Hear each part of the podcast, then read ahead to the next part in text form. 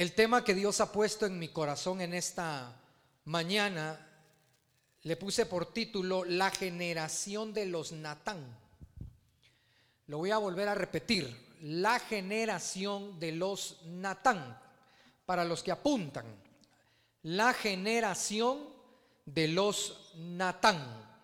Segunda de Samuel, capítulo 12, versos del 7 al 9. Este es un año de santidad. Y cuando estudiemos Natán se va a dar cuenta del por qué es necesario vivir en santidad. Amén. Segunda de Samuel, capítulo 12, versos del 7 al 9. Cuando lo tenga puedes decir amén. Con más ganas diga amén. Muy bien, yo sé que hay frío, mucho frío, pero el Espíritu Santo es el que nos enciende con su fuego. Amén. Segunda de Samuel capítulo 12 versos del 7 al 9, dice así en el nombre del Padre, del Hijo y del Espíritu Santo. Entonces dijo Natán a David, tú eres aquel hombre. Así ha dicho Jehová, Dios de Israel. Yo te ungí por rey sobre Israel y te libré de la mano de Saúl y te di la casa de tu Señor y las mujeres de tu Señor en tu seno. Además te di la casa de Israel y de Judá. Y si esto fuera poco, te habría añadido mucho más. ¿Por qué pues tuviste en poco la palabra de Jehová? Mire qué tremendo, hermanos. ¿Por qué tuviste en poco la palabra de Jehová? haciendo lo malo delante de sus ojos? A Urias Eteo heriste a espada y tomaste por mujer a su mujer y a él lo mataste con la espada de los hijos de Amor. Señor Jesús, te damos gracias en esta preciosa mañana. Me uno con tu iglesia, Padre Santo, para una vez más pedirte por la fortaleza a las vidas y los corazones de toda la familia Sumala. Padre Santo, por favor, te pido que los eh, fortalezcas y que venga el consuelo de parte del Padre, del Hijo y del Espíritu Santo a sus vidas, a toda su familia y a cada uno de los que están en este lugar, si están pasando por pruebas, luchas, circunstancias difíciles, a los que nos están viendo por Facebook, los que van a estar escuchando esta palabra. Señor amado, fortalece sus vidas y sus corazones. Que en esta mañana y siempre seamos buena tierra, donde tú deposites la buena semilla para que nosotros demos buen y excelente fruto. Que así sea en el nombre del Padre del Hijo y del Espíritu Santo. Amén y amén. Bueno, más que hermanos enfocarnos en, en el error de David, porque esto tiene que ver con un error de David, que usted ha leído muchas veces esta historia, vamos a enfocarnos en la valentía de un hombre, de un profeta de Dios llamado Natán. Natán no solamente era conocido como un profeta en ese tiempo, sino que Natán era conocido, si usted lee la historia de David, Natán era conocido como uno de los mejores amigos que tenía David. Era un gran amigo de David, del rey David. Ahora, tanto en la antigüedad como ahora, la posición estaba por encima de la amistad. Se lo voy a volver a repetir.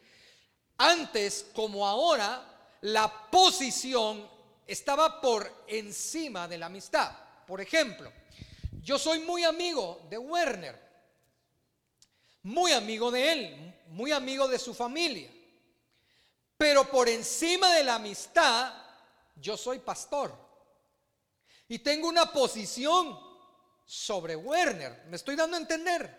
Somos amigos, pero hay una posición o hay una autoridad que Dios ha dado establecida, la cual yo tengo que respetar de Werner y Werner tiene que respetar en mí por encima de la amistad. Entonces, Natán era muy amigo del rey David. Ahora bien, Es muy difícil hoy en día, al menos que usted ame mucho a una persona, que usted lo confronte y le diga la verdad. Se necesita amar y valorar a una persona para que usted esté cara a cara a esa persona y le diga la verdad. ¿Está aquí, hermano?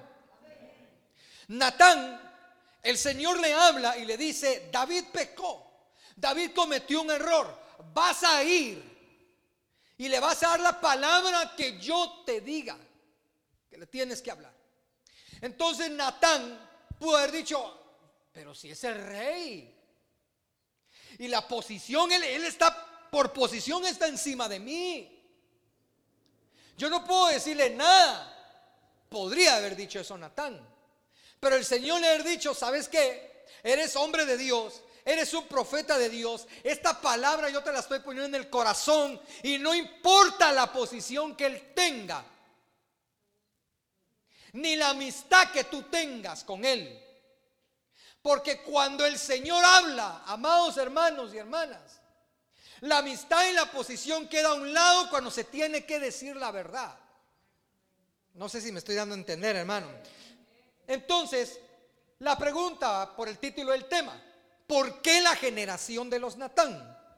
Sencillamente porque es necesario que en este tiempo se levante una generación que con mucha gracia, mire, lo estoy aclarando antes, que con mucha gracia, que con mucho amor, pero con mucha autoridad, se atreva frente a frente a decirle la verdad a las personas.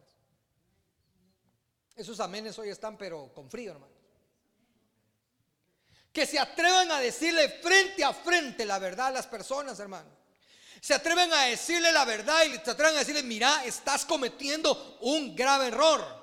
No importando que la persona sea tu amigo o tu amiga. El problema de muchos líderes espirituales hoy en día, estoy hablando de pastores, de apóstoles, maestros, evangelistas, eh, mire hermano, profetas de la actualidad. ¿Sabe cuál es el problema? Es que le hablan a la gente lo que la gente quiere escuchar. Le hablan a la gente lo que la gente le gusta escuchar. Aún sabiendo ellos que muchos de esas personas están mal. ¿Por qué? No se están atreviendo a hablar con la verdad. Nosotros utilizamos una palabra muy en griego, en hebreo, en alemán llamado alcahueto. ¿La conoce? Levánteme la mano, ¿cuántos conocen la, la palabra alcahuetos? Levánteme la mano, a ver cuántos conocen. Ah, bueno. No es necesario que yo le enseñe griego entonces. Usted es un conocedor del griego entonces en esta mañana. Alcahueto es una persona que consiente los errores o lo malo que están haciendo los demás diciéndole no te preocupes, está bien. Y es necesario que en este tiempo se levante una generación como Natán, que no sean consentidores de lo malo. Lo voy a volver a repetir, que no sean consentidores de lo malo, porque si la iglesia hoy en día se ha enfriado o está como está, es por líderes que han consentido el pecado de la iglesia. Te hubiera dicho, mejor me hubiera apuntado para el segundo servicio, pastor, o para el tercero. De todos modos, usted la iba a ver en Facebook. Tarde o temprano usted iba a escuchar esta palabra. Y si Dios lo trajo a usted hoy en esta mañana, es porque Dios quiere que usted sea de esa generación que hable la verdad. Ay, esos amenes, aleluya. Natán no podía quedarse callado, hermanos. Natán no podía quedarse callado. Máxime tratando, o tratándose, perdón, que la palabra era enviada por Dios. Por eso, por eso, hermanos, hay mucho pueblo dentro de las iglesias que a veces se molestan con ciertos tipos de palabra o de predicaciones habladas por Dios a través de sus siervos. Es que me tiró, es que me dijo, es que él no sabe. Y se enojan sin saber que esos hombres de Dios están siendo direccionados por Dios para hablar la verdad. Porque la verdad duele. A ver, levante su mano y repita conmigo, la verdad duele, pastor. Natán sabía que en el momento que llegara enfrente de David, la amistad quedaba a un lado. Natán sabía que en el momento que llegara enfrente de David, la posición como rey quedaba a un lado. Y le tenía que decir, David, cometiste un grave error. Menospreciaste la palabra de Dios. El Señor me hacía apuntar lo siguiente.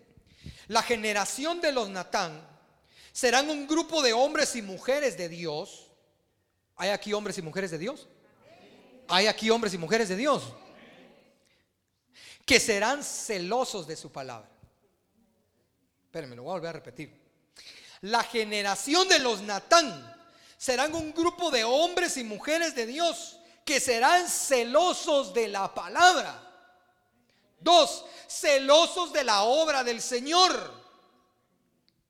Y que por encima de la amistad o cariño que se tienen entre ovejas o con algunas ovejas, se tiene que decir la verdad de parte de Dios, hermano. Y esa generación se va a levantar en este último tiempo con el único propósito de no guardar silencio, sino con gracia, amor, pero con autoridad, decirle la verdad a la gente. Usted se puede imaginar, ¿cuántos conocen a Barney, el dinosaurio morado? ¿Qué pasaría si Barney entrara a Jurassic Park. ¿Qué crees que pasaría? ¿Qué creen que pasaría? Y que, se le ponga enfrente el tiranosaurio Rex y que Barney le diga, te quiero yo. Y se lo come. Y lo acaba. Adiós Barney. Porque Barney es un muñeco consentidor. Y a la hora de la hora, cuando lo meten en lo bueno, no dura. No dura. Y el evangelio que se está predicando hoy en día en muchos lugares es tipo Barney. Muy consentidor. No se atreven a decir la verdad. La saben. La saben. Pero no la hablan.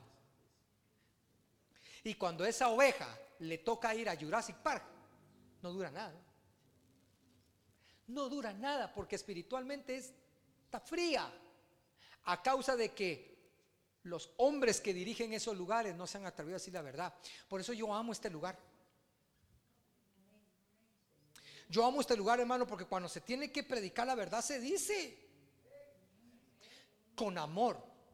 Pero se ha hablado la verdad, hermano. Hoy fíjese que cuando me estaba bañando me estaba recordando de cuando mi padre una vez me llamó la atención, pero me llamó la atención así fuerte, hermano. Mira, Juan Carlos, y me habló fuerte, hermano.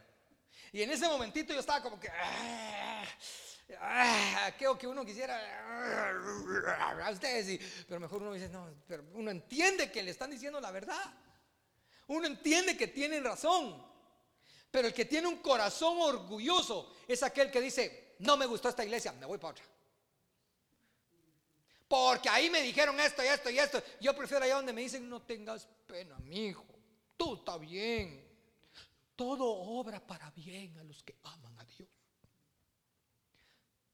Te echaste como 20 cervezas, todo obra para bien, mi hijo. Mejor sigo, ¿eh? Siga, pastor, que el tiempo se le termina.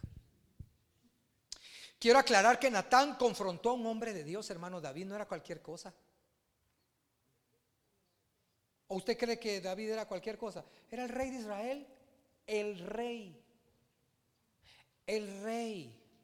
¿Me está escuchando iglesia? El rey. No era cualquier cosa. Natán estaba confrontando a un hombre de Dios, a un rey, a un hombre que estaba bajo la unción y la autoridad que Dios le había dado. No era fácil. ¿Usted cree que cuando a nosotros como pastores, a mí me invitan a predicar a eventos donde hay un montón de pastores, ¿usted cree que es fácil? Si hay hermanos que cuando les dicen te toca predicar en la iglesia les tiemblan las piernas. Imagínense que se les diga, mira, van a haber pastores, profetas y líderes y maestros y teólogos en ese lugar. No es fácil pararse en esos eventos, hermano, pero cuando usted se mete con el Señor y recibe la palabra de Dios, y tiene la gracia de Dios en su corazón, usted se para en ese lugar y no importando si está el presidente, el gobernador, el pastor, el apóstol, usted da la palabra porque usted sabe que es Dios el que se la ha dado. Mm. Ojo, la generación de los Natán no fueron enviados a juzgar a nadie. ¿Me está poniendo atención? No fueron enviados a juzgar sino fueron enviados a dar la palabra de Dios. Porque una cosa es juzgar a alguien y otra cosa es dar la palabra de Dios. Nuestra labor aquí en la tierra no es juzgar a nadie. Porque si alguien cometió un error, yo no voy a venir y decir, ah, mira, te vas a ir al infierno. No venimos a juzgar a nadie porque Cristo murió en la cruz del Calvario para perdonar los pecados de la humanidad. Entonces nosotros no somos, nosotros no somos nadie para condenar. Aquellos hombres querían apedrear a aquella mujer y cuando se fueron, porque el Señor dijo, el que esté libre de pecado, que tire la primera piedra, le dice a la mujer, ¿dónde están los que te condenan? Ya no están, pues ni yo te condeno. Nosotros no venimos a condenar ni a juzgar. La generación de Jonatán vino a hablar la palabra con autoridad, a dar la palabra de Dios, a decir, hermanos, o nos convertimos y cambiamos o nos quedamos. Ya no les gustó, ¿ah? Cada vez que oyen, nos quedamos. Uy. ¿Sabe por qué? Le voy a hacer una pregunta. ¿Sabe por qué el pecado sigue ganando terreno cada vez más y más dentro de muchas vidas dentro de las iglesias? ¿Sabe por qué? Por la sencilla razón que hacen falta natanes que se atrevan a decir la verdad. Hace falta hombres y mujeres que bajo la dirección del Espíritu Santo, aquí es donde quiero llegar. Porque Natán confrontó a David, pero bajo la dirección de Dios. Natán no fue porque eh, yo creo que sentí. No, no, no, no. Fue bajo la guianza de Dios, bajo una orden del Espíritu Santo. Natán fue la generación de los natanes. Por eso es necesario vivir apartados en santidad y llenarnos del Espíritu Santo, porque es el Espíritu Santo el que nos guiará hacia toda verdad. Si usted está lleno del Espíritu Santo, usted va a recibir la voz del Espíritu Santo cuando le va a decir, tienes que hablar esto. Natán no se movió por emoción, Natán se movió guiado por el poder del Espíritu Santo, hermano. Se me está acabando el tiempo, aleluya. Ahora le voy a hacer una pregunta. Usted que estudia la Biblia, la amistad de Natán con David a partir de ese momento se terminó o siguió. Levánteme la mano cuántos creen que a partir de ese momento la amistad entre Natán y David se acabó. Levánteme la mano los que creen que a partir de ese momento la amistad de Natán con David siguió. ¿Y los que no me levantaron la mano, hermano?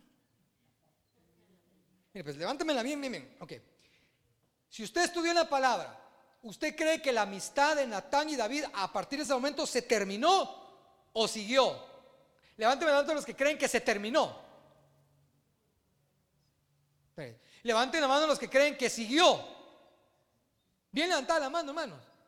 Bueno, hermano, por favor no se vaya a sentir mal si usted opinó, porque de repente dijo, ay, quiero ver la pastora levantó la mano antes de ahí voy yo. por favor, la amistad siguió. Si usted sigue estudiando la Biblia, la amistad entre Natán y David siguió. Eso quiere decir que una palabra confrontativa que viene de Dios no tiene por qué terminar una relación, porque si viene de Dios es para edificar y no para destruir. Ay, yo no sé si me está poniendo atención. Cuando la palabra de Dios viene de parte de Dios, hermano, es para edificar y no para destruir. Tarde o temprano, aunque se molesten en ese momento, se sientan mal, al final van a venir diciendo, tenía razón. Tenía razón. David al final reconoce que la palabra que venía de Natán venía de parte del Señor. Por eso David no dijo, ejecuten a este, cortenle la cabeza. ¿Cómo se atreve a hablarme así? Soy el rey. No.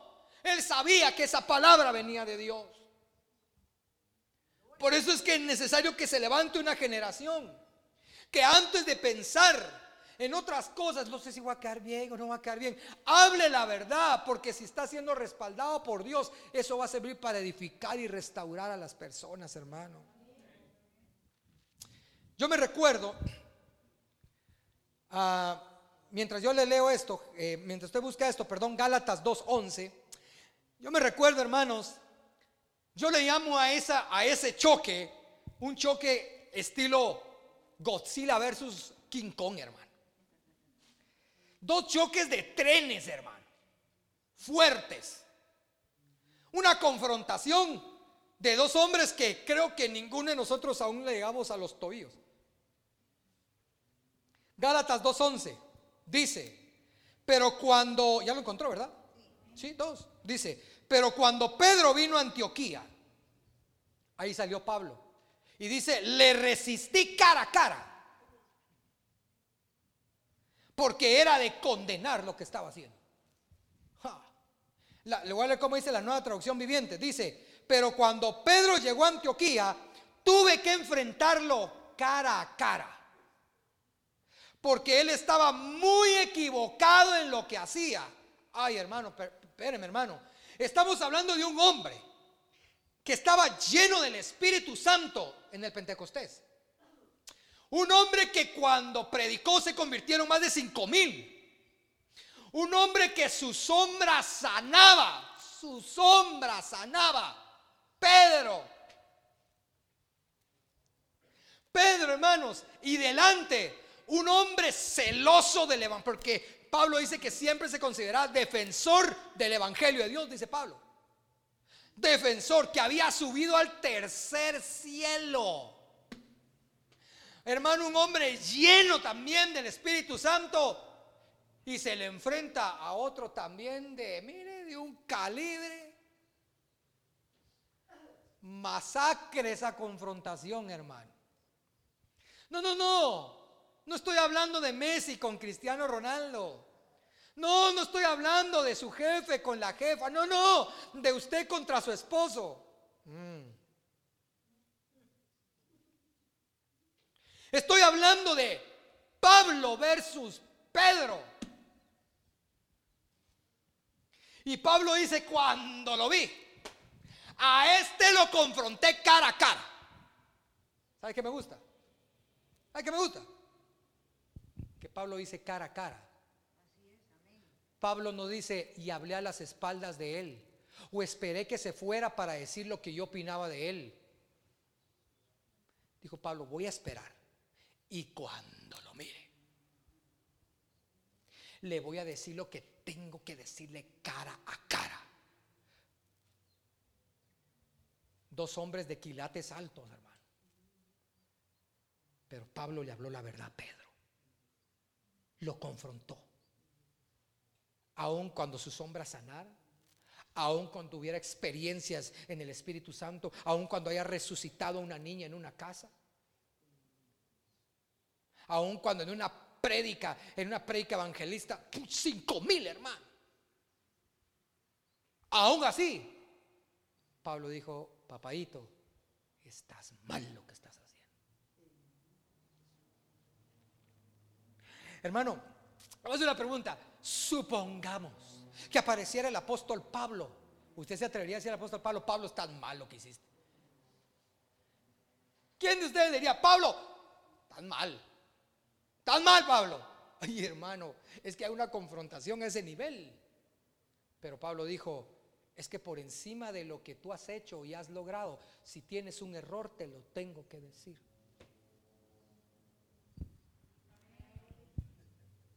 Ok, entonces termino con esto.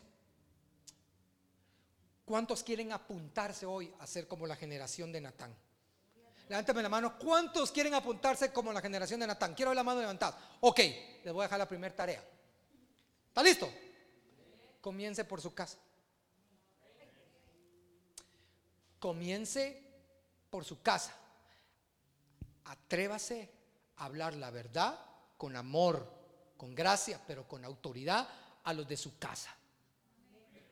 Atrévase a hablar, mi hijo, esa patoja no me gusta. No me da, si a mí mi mamá me lo decía a mí. Antes de conocer a mi esposa, mi mamá me lo decía, mi hijo, esa muchacha no me da testimonio.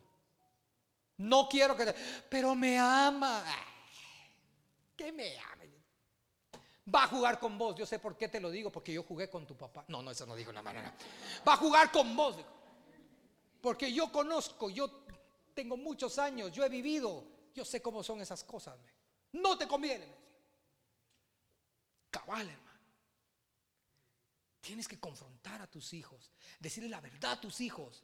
Porque muchos hijos hoy están como están y están perdidos porque hubieron padres que no se atrevieron a hablarle la verdad y confrontarlos con la verdad.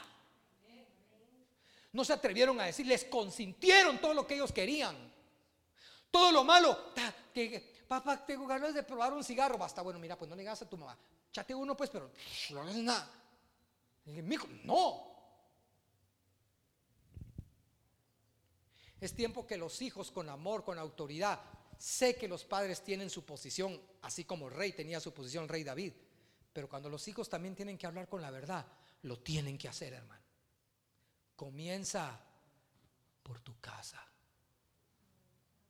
Porque nada sirve que quieras hablar con la verdad allá afuera si no hablas la verdad dentro de los tuyos. La generación de los Natán va a comenzar hablando con la autoridad, la palabra, decir la verdad dentro de su casa, sabiendo, como lo vimos el viernes en el estudio de Génesis, que de nada sirve que salgamos y prediquemos el Evangelio a los demás, si adentro no podemos ni predicar el Evangelio a los nuestros. Es necesario. Ya si usted habla con la verdad y esa persona no cambia porque están los dos polos. Saúl, gracias, gracias, bueno. Este, están los dos polos. Cuando llegó Samuel y le dijo a Saúl, vos pecaste, Saúl hiciste lo malo, desobedeciste a Dios. ¿Qué hizo Saúl? Ah, pues, eh, eh, eh, haceme un favor, haceme quedar bien con los ancianos del pueblo. Te pido ahora que perdones mi pecado, se lo pidió al profeta, ni siquiera a Dios. Pídele a tu Dios, dice, que me perdone. En cambio, cuando llegó Natán y le dijo a David, tú pecaste. Tú cometiste ese error. David se tiró de rodillas, rasgó sus vestiduras y dijo, Señor, no quites de mí tu Santo Espíritu.